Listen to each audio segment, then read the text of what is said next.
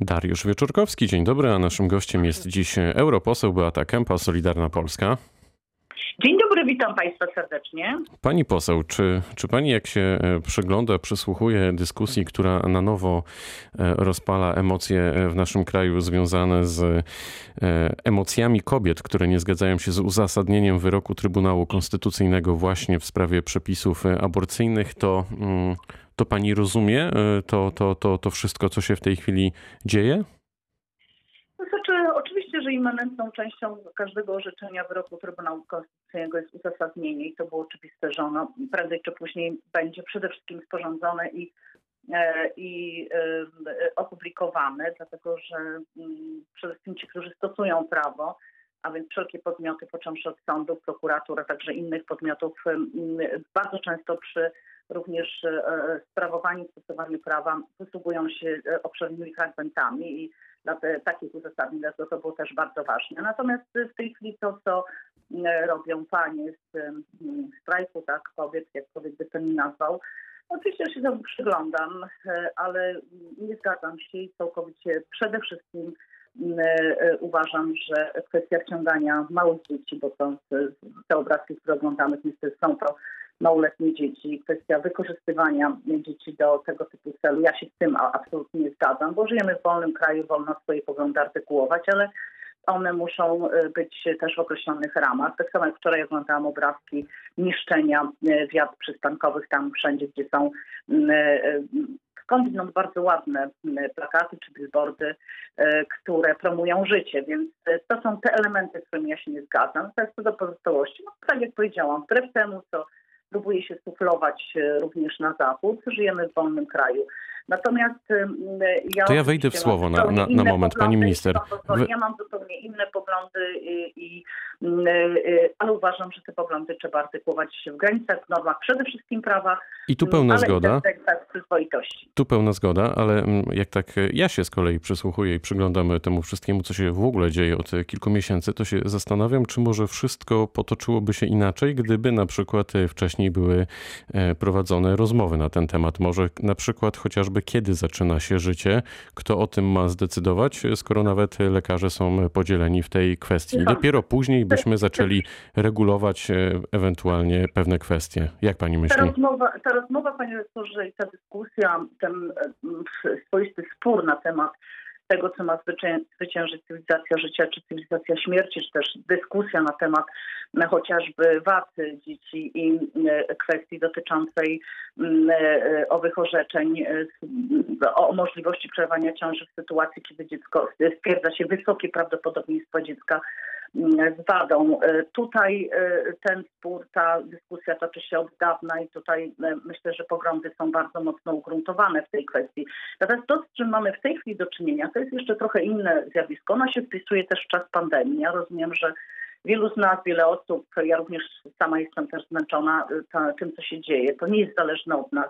To też powoduje mm, ten, ten niewidzialny wyrok, bardzo duży poziom frustracji. A w tej chwili to, co próbuje się przeradzać, Mm, i, i wykorzystywać też tę sytuację. To jest tak naprawdę bunt przeciwko mm, obecnie urzędującej demokratycznie wybranej władzy i trochę też bunt przeciwko wszystkiemu, przeciwko Kościołowi, przecież to, co działo się wczoraj pod Kurią Krakowską, to też się nie mieści w kanonach mm, żadnej kultury. To, co dzieje się w tej chwili, czy próba też e, dekanonizacji Ojca Świętego Jana Pawła II, to wszystkie te elementy wpisują się w taką jedną całość buntu przeciwko, e, przeciwko władzy, ale, ale też przeciwko przeciwko tym, na czym przez lata staliśmy. Trzeba to też w ten sposób pojmować. Ja mam nadzieję, że że sytuacja epidemiczna również, bo już się poprawia i będzie się poprawiać, i że również te frustracje e, ustąpią. One są naturalne oczywiście, przy czym powtarzam, nie ma usprawiedliwienia dla e, działań, e, które są jakąś dewastacją, to, czegokolwiek, niezależnie czy są to kościoły, czy To w czy takim razie, jak... Ale naprawdę uważam, że tutaj, e, tutaj Pani powinno, minister, powinno działać prawo. I jak w takim razie wyciszyć emocje wokół tego tematu? Czy możliwy jest kompromis? Bo rzecznik rządu Piotr Miller powiedział dziś dosłownie kilkadziesiąt minut temu, że jest zgłoszonych kilka projektów. No i czeka nas debata w Sejmie. To może jeszcze w takim razie to prawo e, się zmieni. Znaczy ja jako osoba wierząca powiem od razu, że nie ma kompromisu w sprawie życia czy śmierci. Ostatnio jak oglądaliśmy obrazki w sprawie Polaka, który umierał odłączony od aparatury w Wielkiej Brytanii. Mi się w głowie nie mieści, żeby do nas tego typu kultura przyszła. U nas życie się ratuje i są wspaniali lekarze i robią wszystko, żeby, żeby i pielęgniarki, przede wszystkim całe personele, żeby życie do końca ratować. Więc nie ma kompromisu w sprawie życia i śmierci. Jeśli są projekty, a są, znam te projekty po części w tej chwili w polskim parlamencie, to pewnie będą obradowane i odbędzie się tam mm, dyskusja. Mm, co do kwestii stanu prawnego, w tej chwili tu na teraz mamy taki stan.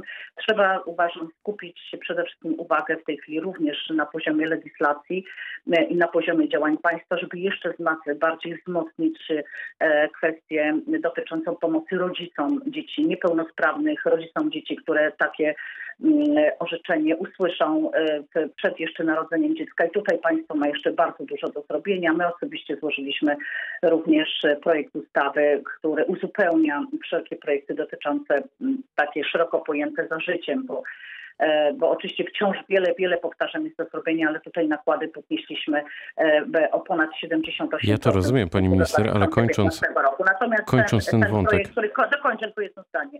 E, dotyczące właśnie takich miejsc, które nazywamy hospicja perinatalne, które już działają, ale trzeba to wszystko na poziomie oczywiście informacji również, ale nie tylko na poziomie instytucjonalnym wzmocnić poprzez ustawy. I to są te projekty, ja to rozumiem. To, wszyscy ponad podziałami. To kończąc, kończąc ten wątek, tak wsłuchując się w argumenty drugiej strony, e, też się zastanawiam, e, dlaczego w takim razie ktoś ma zmuszać kobiety do tego, skoro już na początkowym etapie ciąży te kobiety wiedzą, że przez kilka miesięcy no, urodzą dziecko, które e, po prostu no, będzie ciężko, ciężko, ciężko chore, będzie z ogromnymi, ogromnymi wadami.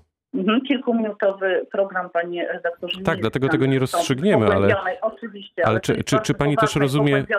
Nie, czy, ja czy pani też rozumie te argumenty tej strony? Oczywiście. W sposób naturalny dziecko y, przychodzi na świat i w taki sam sposób naturalny człowiek y, odchodzi. Nikt nie, nie ma prawa do tego, żeby, żeby decydować, y, tak jak powiedziałam, o, o śmierci człowieka, niezależnie czy jest to maleńkie dziecko, czy to jest dorosły człowiek. Poglądy są jednoznaczne. Natomiast jeżeli te osoby, które chcą dyskutować na ten temat, mają swoje argumenty, odłożą argumenty e, siły i argumenty agresji, mm, to zawsze trzeba rozmawiać, bo trzeba też i te argumenty, które są za życiem, bardzo spokojnie artykułować. Ale powtarzam, musi tu być odłożony element siły, agresji i, i, i e, przede wszystkim też wciągania e, dzieci w tą rewolucję. No to mam nadzieję, że czeka nas naprawdę merytoryczna debata w Sejmie. No, zmieniamy, nadzieję, zmieniamy bardzo, temat. Bardzo porozmawiać, warto. Od kilku tygodni w internecie toczy się dyskusja na temat wolności słowa w mediach społecznościowych i prawnych regulacji z tym związanych. Minister Sprawiedliwości Zbigniew Ziobro kilka dni temu poinformował, że prace nad projektem ustawy chroniącej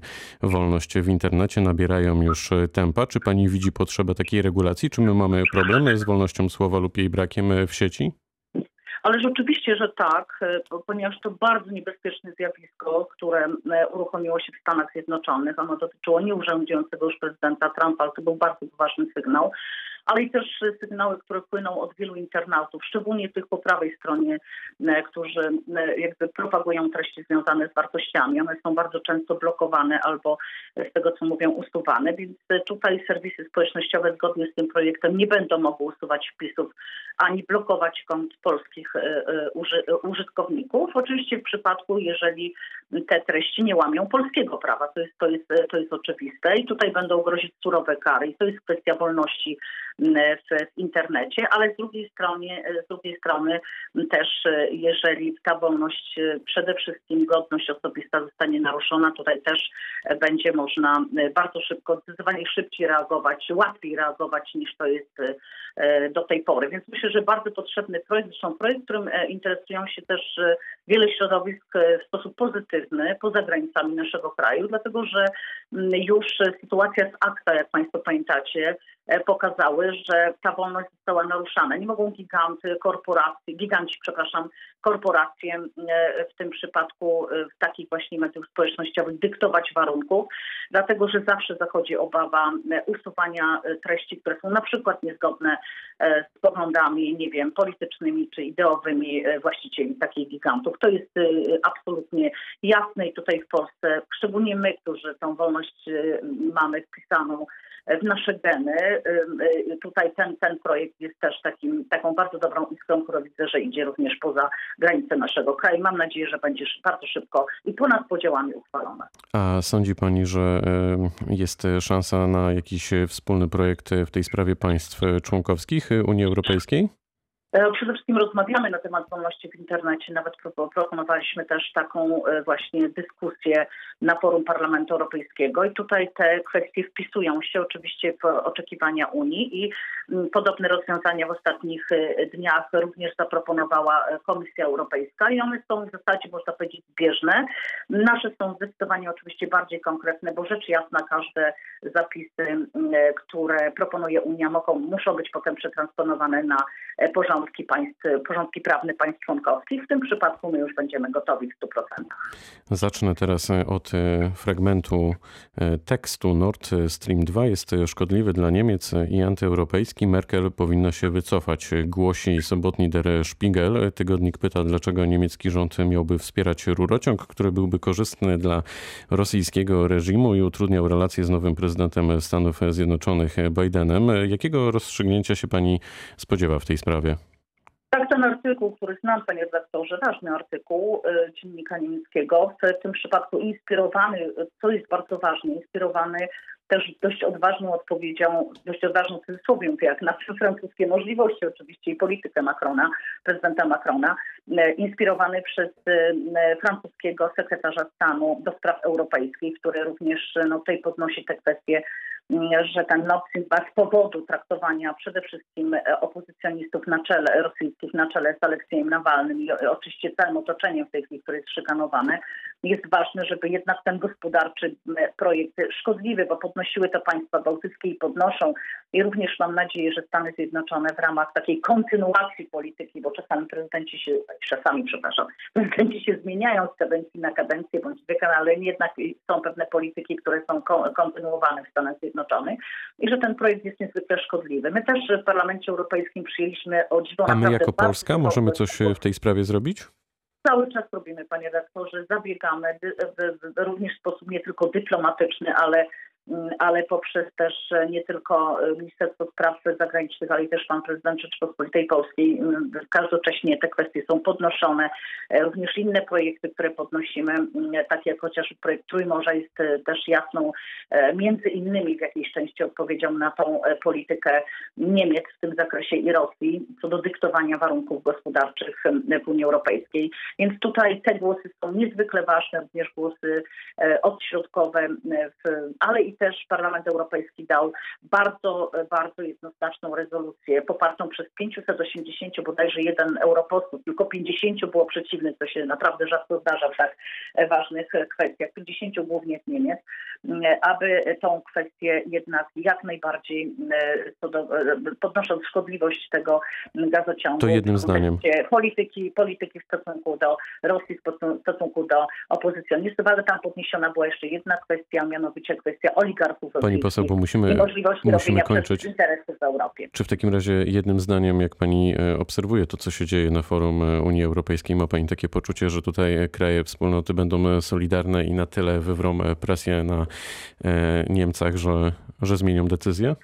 Jednym Myślę, zdaniem. Coraz bardziej, coraz bardziej, dlatego że agresja w stosunku do opozycjonistów wzrasta i tutaj te wartości europejskie. Mam nadzieję, oczywiście nie jestem naiwna, wiem, że różne siły również w polityce, bo Unia Europejska to jest też gra interesów, to musimy sobie z tego zdawać sprawę, ale mam nadzieję, że te że jednak kwestia ducha wolności, przede wszystkim wolności, tych wartości europejskich, na gruncie których Unia Europejska stanęła zwyciężą. To jest bardzo groźny I niech to będzie puenta. projekt dla wolności również E, tych Rosjan, którzy zabiegają już o tę wolność od lat. Europoseł Beata Kępa, Solidarna Polska, była gościem rozmowy Dnia Radia Wrocław. Bardzo dziękuję za spotkanie. Dziękuję i życzę miłego dnia. Fantastycznego, dobrego dnia, pytał Dariusz Wieczorkowski.